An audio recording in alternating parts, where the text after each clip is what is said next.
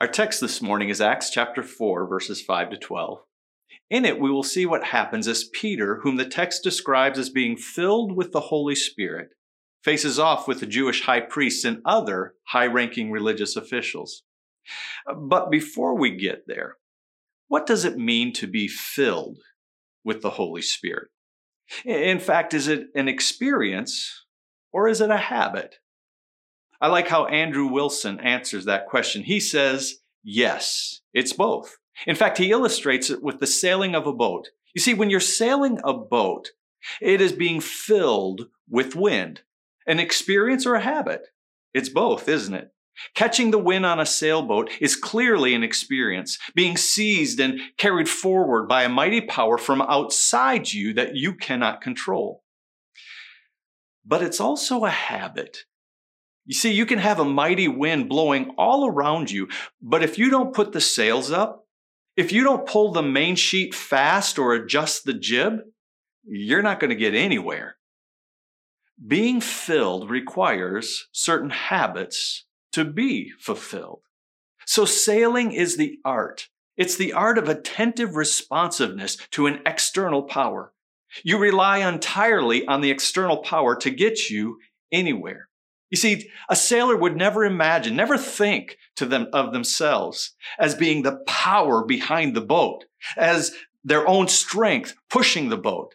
No, they must respond attentive, attentively to whatever the wind is doing, which comes through the cultivating awareness and skill and good habits. Well, being filled with the Spirit involves the same both and we pursue the experience of the Holy Spirit. In fact, Paul uses experiential words, words like filling, drenching, drinking, pouring. We rely entirely on the Spirit's immeasurable power rather than our own strength to get us anywhere. But there are also habits of the Holy Spirit that we need to develop. We respond attentively to what He is doing in and through us a capacity that comes through awareness, skill, and practice. It's incredible insight that Andrew Wilson gives us. Now, if you remember last week in Acts chapter 3, Peter was in the middle of a powerful sermon, so powerful that the religious authorities felt threatened, and they decided that Peter had to be stopped. Well, they arrest Peter and John, and they threw them in jail not really knowing what they were going to do with them. And so now we're going to pick up the story. We're going to pick up the action in Acts chapter 4, verse 5. Here's what it says. The next day, the rulers, the elders, and the teachers of the law met in Jerusalem. Annas, the high priest, was there, and so was Caiaphas, John, Alexander, and others of the high priest's family. They had Peter and John brought before them, and they began to question them. By what power or what name did you do this? Referring to the healing of the disabled beggar. Now, does any of this sound familiar? Do you recognize the names of any of the people mentioned? Annas and Caiaphas. These were the same officials who oversaw the trial of Jesus just 60 days before this event. And you remember how that turned out. Jesus was crucified. What is now happening to Peter and John was the very thing they feared would happen in the days following the crucifixion. And remember how we studied just a few weeks ago. This is why they were hiding in the upper room with the doors locked on Easter. And now, sure enough, the day they feared had finally come. How will they handle it? Well, in verse 7, their cap- captors ask that question By what power or what name did you do this? And do you remember also how Peter answered the last time that he was questioned about having a relationship with Jesus. You remember that? Luke chapter 24. Uh, Jesus is taken away to house arrest in the high priest's home, and Peter sits down by a fire with a group of people. Well, there's this little slave girl, a servant girl, who recognizes Peter's face even in the dim light of the flames in the fire pit. And she says, This man was with Jesus. And do you remember Peter's response? Woman, in other words, little girl, I don't even know the man, he said. That's not how Peter will answer this time. In fact, look at Acts 4, verse 10. Know this, you and all the people of Israel, it is by the name of Jesus Christ of Nazareth, whom you crucified, but whom God raised from the dead, that this man stands before you healed. Salvation is found in no one else, for there is no other name given under heaven by which we must be saved. Do you hear it? He talks with boldness. He talks with courage. He is unashamed. Peter and John proclaimed the name of Jesus. So Peter is very, a very different man than he was just 60 days earlier, wouldn't you say? Well, the council convenes privately, trying to decide what to do with their prisoners. They can't deny the healing of the lame man that just happened. And they can't really punish Peter and John after such a remarkable miracle.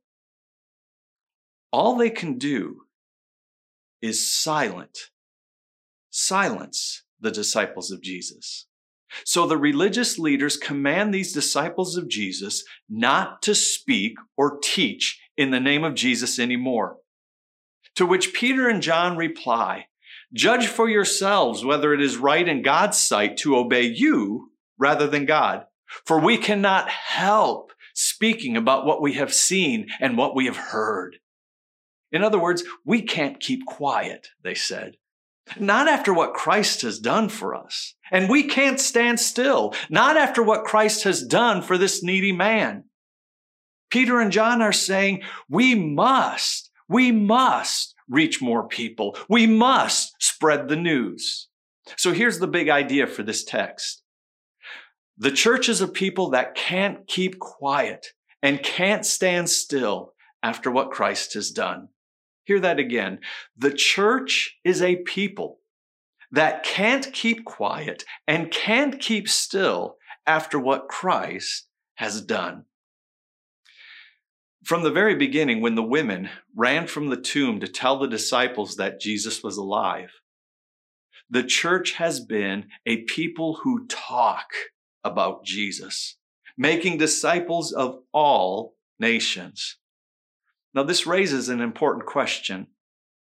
Can a silent people really be a biblical church?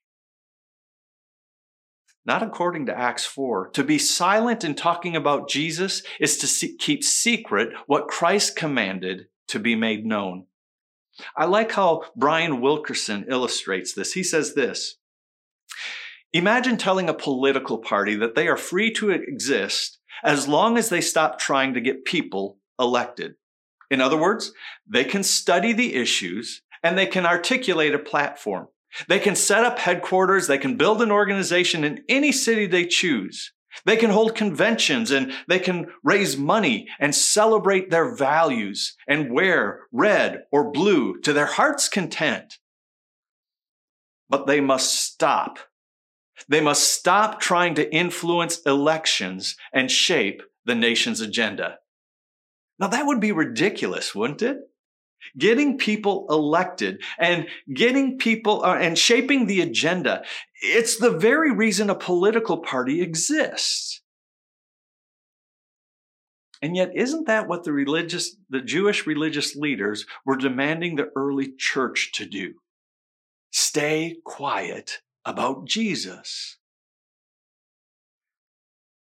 But to talk about Jesus is the very reason the church exists. If we fail to talk about Jesus, church, we have no mission. I find it interesting how tolerant the religious leaders were about many of the faith practices of the early church. Eh, these religious leaders, they were okay if the early church continued to devote themselves to the apostles' teaching they were okay if the church fellowshipped. Uh, they were okay with the breaking of bread that the church did, and they were even okay with their prayers.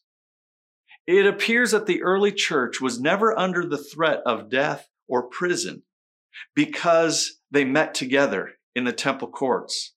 They never were in threat because of meeting in one another's houses. They were never under threat or of death or prison because they praised God or because they sold their possessions to care for one another's needs. None of that was a threat to them. But, but if they were to speak one word about Jesus, the Jewish leaders were determined to silence the church. But I love what Peter says. We can't do it.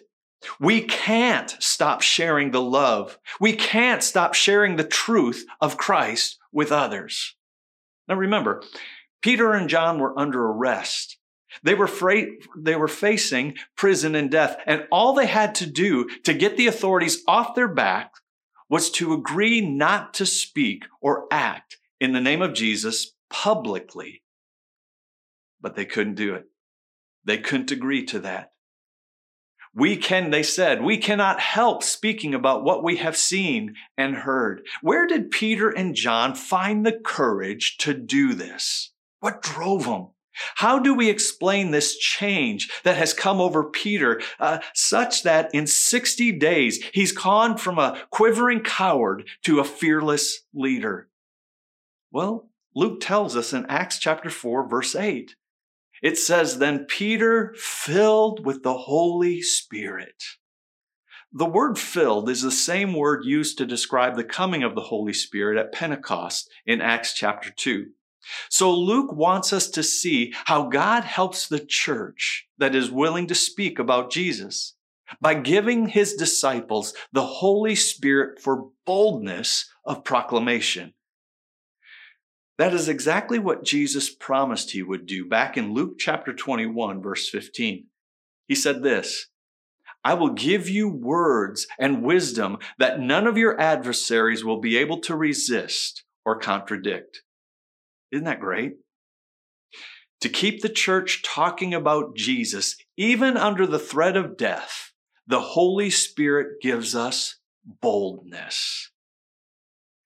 In his book, Against the Flow, Oxford professor John Lennox notes that when God calls us to do something difficult, he gives us the strength when we need it, not before we need it. In fact, Lennox illustrates this biblical principle with a story about an encounter with a Russian follower of Jesus who spent years, years in a Siberian labor camp for the crime of teaching his children about the Bible. Here's what Lennox writes he described to me that he had seen things that no man should ever have to see. I listened, thinking how little I really knew about life and wondering how, how I would have fared under his circumstances. As if he had read my thoughts, he suddenly said to me, You couldn't cope with that, could you? Embarrassed, uh, Lennox stumbled, uh, stumbled something out, saying, like, no, I'm sure you're right. I couldn't do it. And the Russian grinned and he said, Nor could I. I was a man who fainted at the sight of his own blood, let alone that of others. But what I discovered in the camp was this God does not help us to face theoretical situations, but real ones. Like you, I couldn't imagine how one could cope in a Siberian prison camp. But once there, I found that God met me exactly as Jesus had promised his disciples when he was preparing them for victimization and persecution. And Lennox adds this We can be confident then that the Lord will give us a sufficient amount of grace to handle whatever comes our way. Whenever, whenever it comes our way, and not necessarily a moment before. Powerful, isn't it? Now, besides having the Holy Spirit, there's a second reason for Peter and John's boldness. Look what verse 13 says. When they, that's the rulers and the elders of the people, when they saw the courage of Peter and John and realized they were unschooled, ordinary men. Now, let me ask you really quick who fits that description? Unschooled, ordinary people. Well, listen to what it says. They were astonished. Now, catch this. And they took note that these men had been with Jesus. You see, that's the other source of Peter and John's courage, having been with Jesus. Now, you may be thinking, there it is, Troy. That's why I can't speak to anyone about Jesus because I have never been with Jesus. Okay, true. You've never physically been with him, but let me ask you a question. Uh, if you're listening to me this morning, how many of you have at least one Bible? Okay, if you have a Bible, in your Bible, does it contain the New Testament? Okay, if it contains the New Testament, uh, would you check to make sure it includes Matthew, Mark, Luke, and John, the Gospels of Jesus? Does it? Okay. If you read and study the Gospels, you've been with Jesus. So you can have the courage to speak about Jesus. You see, your willingness to speak about Jesus is tied to the time you've put into getting to know Jesus through the Gospels. If you and I aren't compelled to share Christ with others, it could be it could be because we haven't gone very deep with Jesus ourselves. Hmm, think about it. You see, it's exciting to read how unstoppable the early church was, even in the face of persecution. But you know, the same is true of the church today around the world. In fact, I want to share with you a closing story of a Chinese Christian brother named Zong. Now, as I tell you this story, here's what I don't want you to do do not put him on a pedestal. He is a normal man one who worships and learns about Jesus in a smaller church than Blendville, but it's in China. He's a man who studies the Word with fewer resources for Bible study than what we have in Joplin, Missouri. In, in fact, most of the time, he just has his Bible. Now, listen to his story. Zong was attending a training course for his house church when the Chinese Public Security Bureau raided their meeting on the first day. Now, this group, think of them as religious police. They came in, and along with Zong, all the church leaders were arrested. The prison authorities shaved their heads and interrogated them. To get them to talk, the church leaders were warned that the other prisoners would beat them up if they were thrown into a prison cell. Well, these church leaders, they were unwilling unwilling to give the authorities the names of their church members. Zong and another church leader were thrown into a prison cell. They were in that cell and they were terrified. In fact, as they picked themselves up off the floor of that prison cell, they looked up to see 16 other prisoners. And these prisoners were lined up in two rows and they were thumping their fists into their hands. They were ready to fight. Zong said that his heartbeat raced as he sent prayers up to God. And the leader of the gang in that cell asked him this question Why are you here? And Zong said, Because we're Christians. You mean you don't beat people up? Zong said, No, not at all. And then the gang leader asked him this strange question Do you sing? Well, yes. And the gang leader ordered the church leaders to sing a song. Zong wept as he sang, and the Holy Spirit moved in their midst. And by the time they finished singing, every prisoner was in tears. Now, to Zong's surprise, the gang leader asked to hear the gospel. And after that, the gang members hungered to hear the gospel every single day. Well, there was a Sunday that came, and together in that cell, they held a worship service. And the prison guard demanded to know who the leader of this worship service was. It was worthy of punishment. The guard threatened to punish everyone if no one spoke up.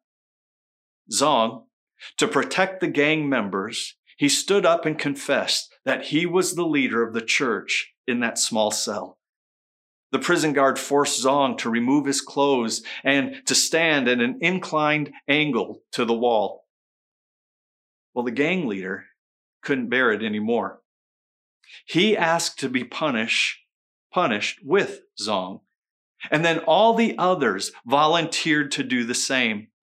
The inferior, infuriated guard, he stormed out, and Zong was moved by every gang member's willingness to suffer punishment with him. Here's what's amazing. One of the gang members who had been there for three years, he became a believer in Christ that day. May I ask you a question? As a believer in Jesus, couldn't you do that? Knowing that we are filled with the Spirit, don't each of us know Jesus deep enough to stand with Zong and be persecuted for Christ?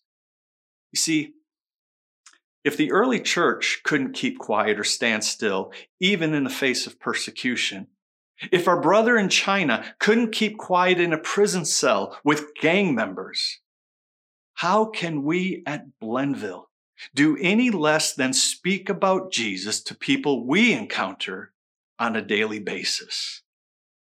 Church, speak about Jesus.